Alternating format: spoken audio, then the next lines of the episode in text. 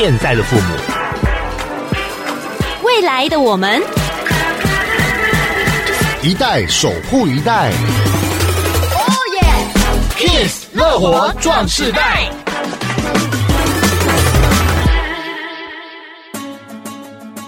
欢迎大家收听由文化部补助的《Kiss 乐活壮世代》，我是曲曲，我是杨纯。嗨，在这个时间呢，六点到七点，一起来关注，不管是自身或者是长辈，或者是各个年龄层，都可以来了解的一些相关的医疗资讯。我们在这一系列呢，都是讲医疗保健有关的。但是我们今天要讲的一个主题，杨纯，呃，不知道你妈妈有没有这样的状况？我觉得，毕竟可能五十岁过后啊，嗯、都要注意一下这个情况，就是。退化性关节炎，对呀、啊，常常听到老人家说卡塔乌哈，嗯，好像什么你家你家生疼，然后那个爬楼梯就酸痛不舒服，嗯，我想是很多长辈共同的困扰，对不对？没错。所以我们今天要访问到的是博田国际医院骨科肖佳杰部长来到节目当中，来跟大家谈一谈有关登山爬楼梯要注意的退化性关节炎的问题。部长您好，部长好，大家好。对，那我们想请问一下，就是说常听到这个退化性关节炎发生，哈，就是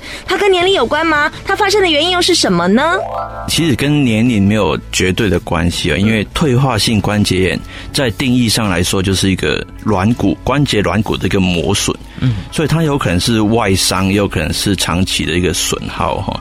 如果它今天发生在外伤，就不见得跟年龄有关系。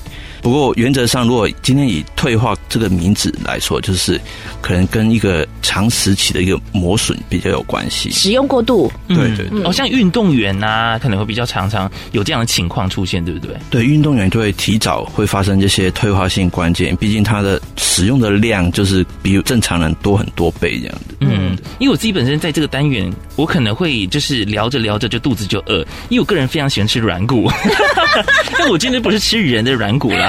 呃，所以它是因为软骨被长期使用啊、呃，或者是外力的关系，造成退化性关节炎。嗯，所以跟年龄没有什么太大的关系。但是因为我们年纪大了，嗯、呃，磨损的次数频率也比年轻人高，所以它比较普遍发生在年长者，是这样的有关系吗？对对对，其实用的够久，当然多少一些关节的一些损耗还是会出现的哈。嗯，包括还有一些体重的关系啊，如果体重啊，或者是肌肉的力量不够，肌肉萎缩这些等等，啊，都是比较常见的一个问题。哦，这个的话倒是有在健身房的时候跟那些朋友们聊到，如果上半身的体重过重，然后你下半身你的下肢如果不够力，可能肌力不够等等的，就会也是会伤害到我们的膝盖嘛，对不对？对，没错。所以我们平常时除了说一些关节的运动以外，哈，还要注重这个体重跟一些比如说肌肉的一个比例的肌力，对对对。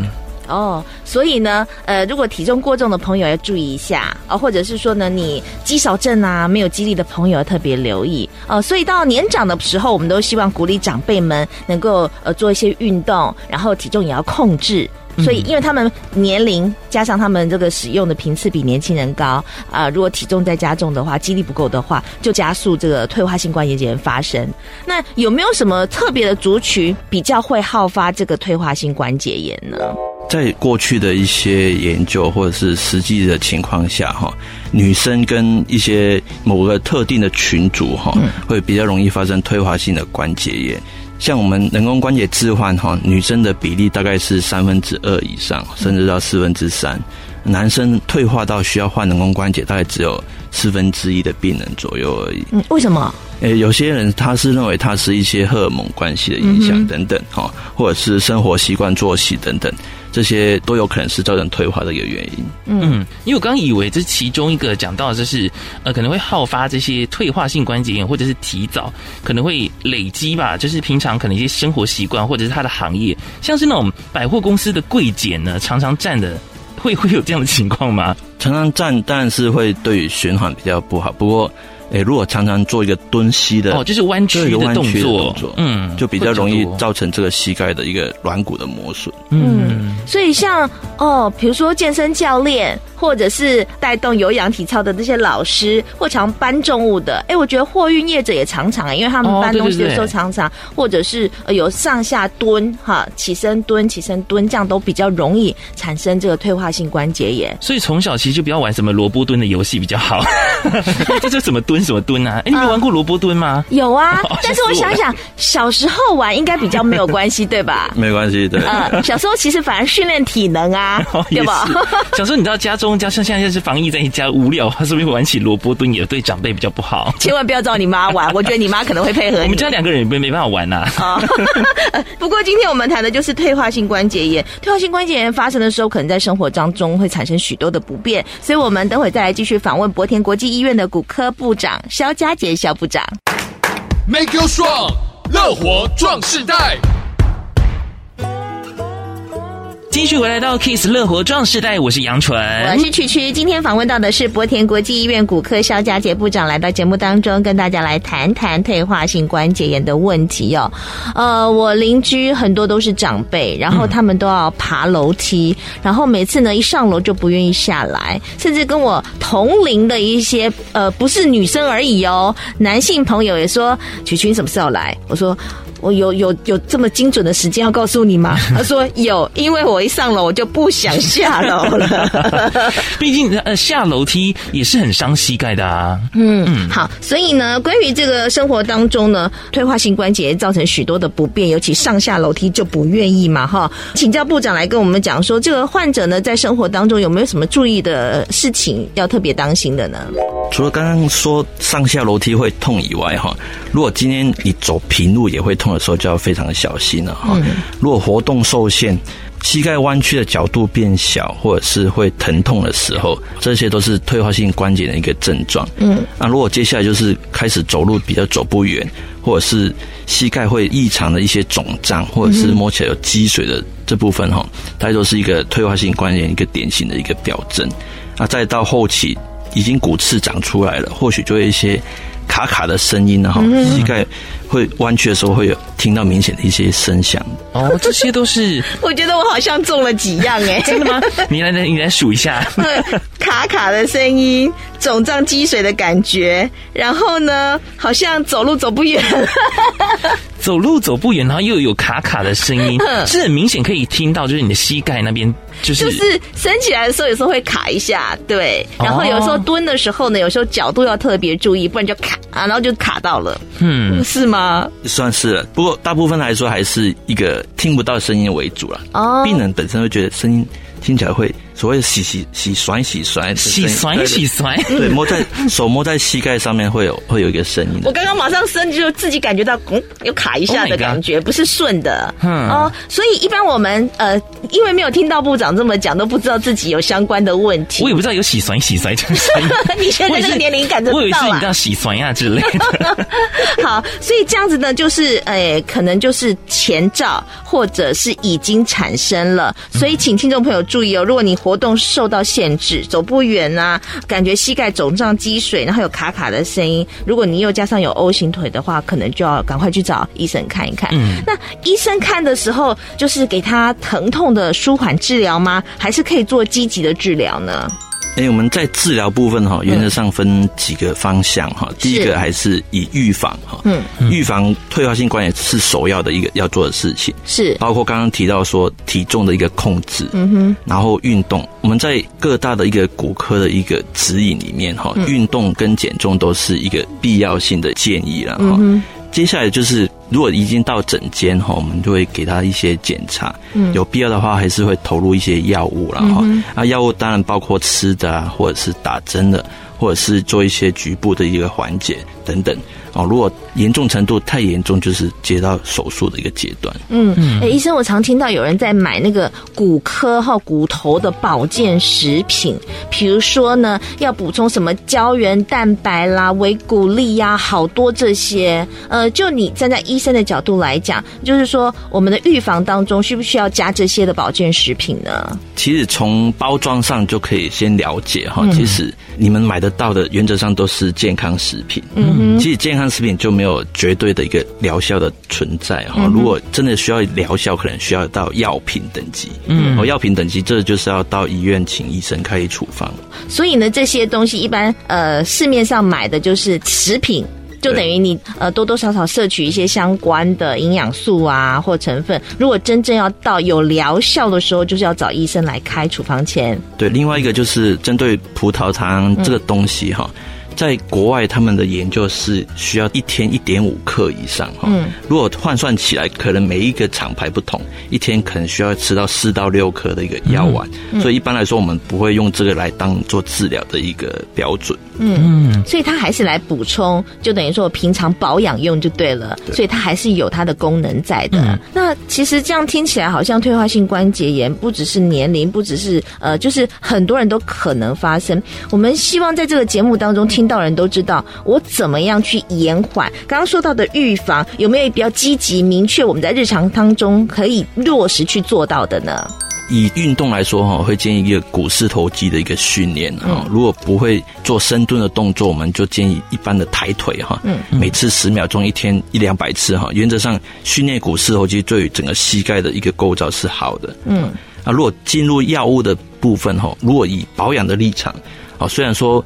玻尿酸注射在目前美国的一个骨科指引是不被建议，不过我们在台湾哈，目前还是第一线的一个治疗。嗯。在注射的部分，也可以有一些，比如说自体血小板注射、羊膜注射，甚至最后的一个干细胞注射等等，哦，都是一些目前比较常用的一些注射的方式。嗯嗯，这样听起来，我觉得还蛮简单的方式，可以提供给，例如说，像是五十加以上的朋友，在家里呢，你只要找张椅子。刚刚我们的实习肖部长就特别的示范一下，拿一张椅子，然后呢，像抬腿的动作，你只要把你脚抬起来，呃，假如说先从左脚开始好了，抬起来之后，然后停留十秒钟。再放下来，其实你一边追剧呢，也可以完成这个简单的动作，训练你的肌肉。嗯，嗯，所以一边抬一百下，再换另外一只脚吗？还是可以交错的抬？都可以。我觉得比较专心数好了，因为专心数会很累。有有计数器，或者用分钟数来数。比如说你右脚做了五分钟之后，换左脚做，然后脚抬起来的时候，呃，脚尖要勾起来吗？还是平的？跟脚平的？勾起来，要勾起来。嗯，所以你在抬腿的时候呢，就是你坐在椅子上，你的大腿抬起来。大腿、小腿抬起来，就是呃一线的、横的、平行的。然后呢，你的脚背要勾起来，然后停放十秒钟。然后呢，呃，一天做个一两百下。嗯哦，就可以锻炼你的股四头肌了。嗯，尤其在防疫期间，可能又不太能够出去外面爬爬照。是，那很多长辈可能也不太能够走太远，嗯、或者是你的活动太多，这时候就可以做这个简单的动作。我现在就在做了，只是你没有看到。真的吗？我在桌子底下做，真的很专业耶。没有说到就做到，不然的话出去就忘记了。对，所以现在请大家跟我们一起做，一边听歌一边做。等会再来继续访问博田国际医院骨科部长肖佳杰肖部长。Make you strong，乐活壮世代。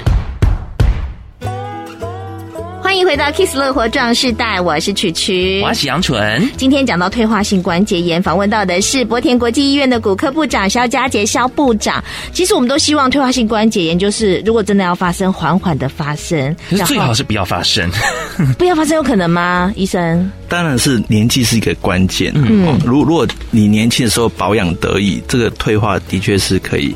晚一点发生啊，嗯嗯嗯，因为我看有很多啊，九十岁、一百岁的人类啊，他们都还是可以自己走哎、欸，嗯、而且我发觉他们都是瘦瘦的、精瘦的人，哦、对对对，哦，所以体重真的很重要，对吧？嗯、好，那可是如果真的很不幸的就来了，降临了。接受它，可是接受它的时候呢，我们也必须要做积极的治疗。这个治疗有分哪几个进程呢？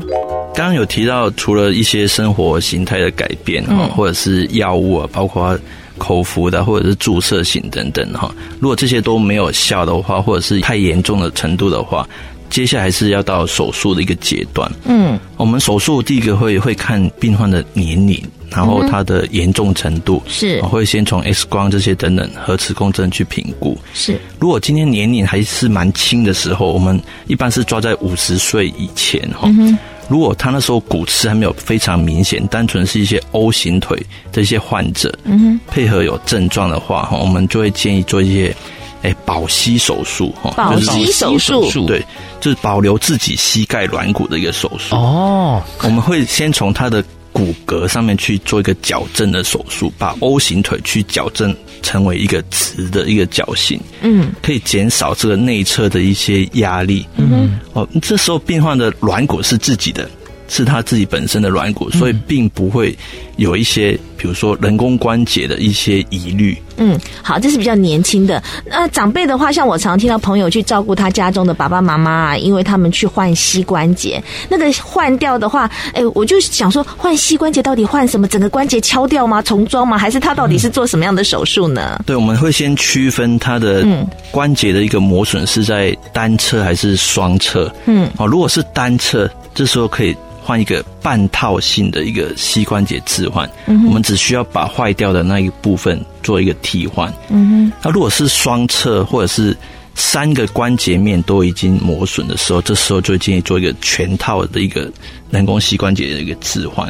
哦，我刚以为单车是一只脚。双侧是两只脚的意思，一只脚的膝盖就有分单侧跟双侧，对，分内侧跟外侧。嗯，对哦，双侧，我以为是车子的车。嗯，所以如果当整个膝盖换掉的时候，就表示它磨损的真的很严重，可想而知，他平常走路的时候或者活动的时候是多么的痛，多么的不方便了哈。对，是的，嗯，而且在手术后，其实大部分的一个满意度都有九成以上了。哦，那所以是蛮不错的。对，因为这些病人他的疼痛已经非常。多年了，嗯，他只要把那些一些发炎跟磨损的软骨把它剔除掉，它就会有一个明显的一个改善。嗯，做这个手术有没有特别的注意事项或者是什么限制呢？我们不建议年纪太轻的时候做一个全息的关节置换哈，所以一般我们六十岁过后，如果严重程度有到达那个 X 光的一个严重哈，我们就会给他做一个置换。那当然，在手术后也会有一些感染的一个风险，嗯，或者是一些骨折的风险，嗯，或者是磨损的风险，哈，这些都要跟病患讨论清楚。但是，因为我想，呃，有很多的长辈朋友，好了，他们可能就关于听到说要开刀啊、手术啊，都感到很惧怕。像是这样膝盖的一个呃更换的手术的话，是有什么需要担心的吗？第一个还是麻醉的风险啊，那。其实这些东西都目前是都可以克服了哈，嗯，像一些麻醉的方式、手术疼痛的治疗，甚至手术中的过程哈，我们也可以用一些比较精准电脑的方式做一个导航，嗯，的一个控制，也可以减少出血量或者是栓塞的风险。哦，这些其实目前已知的一些手术的困难都一一被克服了。哦，现在因为技术越来越好了，嗯，是的。那愈后有没有注意事项？因为刚刚医生讲到一个重点，就是怕感染。我朋友的爸爸在换膝关节的时候，确实遇到感染。哇，我看他那时候呢，每天都很头痛，就是因为感染造成很大的呃后续的处理问题。所以在愈后的，就是术后有没有什么注意事项呢？在感染的部分，在第一个就是几率的问题了哈，原则上是百分之一到百分之二的关节都有机会感染。所有人工关节置换不止膝盖哈，只要有做一些拔牙手术哈，都需要做一个抗生素的一个预防。嗯，所以感染的几率是很低啦，几率的问题。嗯，好，所以呢，其实。动任何手术，它都是有后续的一些风险存在。嗯，就是说我们怎么样去控制，或者是怎么样去预防啊，哦？好，不过说到置换关节，这个是真的非常严重，也希望不要到达那一步。那所以我们也希望就是大家能够像呃我们的肖部长说的，提前做一些预防。但是针对一些族群，他就是很喜欢运动，很喜欢用他的膝盖的朋友，怎么样给他们个良好的建议呢？比如说以登山哈运动爬山来做一个例子哈，我们我们在一个健康的膝盖哈，在没有骨刺没有磨损，我们是不会建议病人不要去爬山啊，是，就是你还是可以去做。不过这个量跟一个，比如说坡度等等，都要做一个考量。嗯哼，对，我们。运动员他们其实有些也是运用膝盖运用的非常的多，所以他们也要特别注意，对吧？对，这时候增强膝盖周围的一些肌耐力哈，是对于膝盖的一个使用上是更安全的哈。嗯，而且我觉得像是一些刚刚讲到运动员好了，他们身边都有非常非常专业的教练，嗯，然后他们自己如果本身是像是一些健身教练，他们虽然很常在使用，但是他们有一些健康的观念。跟知识，那像刚刚讲到深蹲好了，姿势如果不对的话，就会影响到你自己的膝盖。嗯，好，所以我觉得做任何的运动。呃，不要自己乱做，对，呃，不要以为自己看影片做就可以学到了，嗯、有时候还是要请专业的教练指导。嗯，那如果真的觉得膝盖卡卡的肿胀，走路会痛不舒服，我觉得其实就要赶快去求助医生啊、呃，让他用他的专业治疗来引导你，不要继续恶化下去。好，最后再请萧部长有没有什么针对呃退化性关节要跟听众朋友做一些建议的呢？原则上就是你先了解自己的膝盖的状况，然后有问题的赶快到医院哈去找骨科医师去做一个咨询哈。原则上我们不会马上建议开刀等等，一定都会先根据不同的状况哈，比如说从你的 X 光严重程度会先建议一些生活上的改变等等。哦运动，然后或者是一些药物这些开始哈。好，今天非常谢谢博田国际医院骨科部长肖佳杰肖部长来到我们节目当中，也让听众朋友知道，其实呢，呃，关节在我们日常生活当中，它扮演了很重要的角色，是呃，让我们走路、运动各方面都很顺畅。所以呢，当卡卡的时候，呃，其实就会造成你生活当中诸多的不便，所以一定平常要好好爱惜它、呵护它，做好保健。谢谢肖部长来到我们节目当中，谢谢。谢谢谢谢乐活 Q&A，大家好，我是博田国际医院骨科肖佳杰医师。家中长辈已经罹患退化性关节炎很多年，膝关节也萎缩变形，希望能够进行人工膝关节手术。不过，家人因为年过七十，有糖尿病、痛风等慢性病，请问这样的情况之下，适合做手术吗？其实现在人工关节置换这个手术哈，它的安全性已经大大的提升了哈，包括在我们手术前的身体检查。然后手术中过程后，我们可以减少一些并发症的一个发生。我们可以用一些，比如说电脑导航的部分，减少出血量，减少血栓等等。在手术后，也可以针对一些疼痛的部分跟感染的部分做一些加强预防。在手术方面，原则上是一个非常安全的手术。妈妈因为膝盖软骨磨损，导致走路会痛，不能久站。除了吃药改善之外，有亲友建议妈妈注射玻尿酸。请问这种方法对病情有帮助吗？在注射型的治疗，哈，玻尿酸是比较常用的一个方式。不过我们要注意，在美国骨科医学会的一个指引里面，玻尿酸已经不被纳入建议的一个使用。哦，不过有些人使用过后，他还是觉得非常的有效哈，所以我们还是会适当的给予。那除了玻尿酸以外，也有一些什么自体血小板 PRP 的一个注射，其实这些也有它一定的疗效，包括更新的一些羊膜注射或者是一些干细胞注射等等，哦，这些都是有新的一些方式可以做选择。家人是退化性关节炎患者，之前就医的时候，医生有开止痛药。不过家人认为止痛药等于是类固醇，所以不敢服用，转而使用酸痛贴布、消炎止痛喷剂等舒缓症状。请问医生，止痛药真的全是类固醇吗？如果不想依赖酸痛贴布，还有什么其他的方法吗？其实我们常规的一个药物的给予哈，并不会给予类固醇。我们所谓都会用一个非类固醇性的一个消炎的一个药物。它是一个非常强效的一个消炎的作用，并没有那个类固醇传统的一些副作用。那在额外的，比如说一些在贴布啊，或者是软膏等等，其实某程度上都有一些局部缓解的一些症状。如果病患不喜欢一直口服用药，我们也可以做一些其他替代性的一个产品，做一个治疗，并不需要担心。本节目由文化部影视及流行音乐产业局补助播出。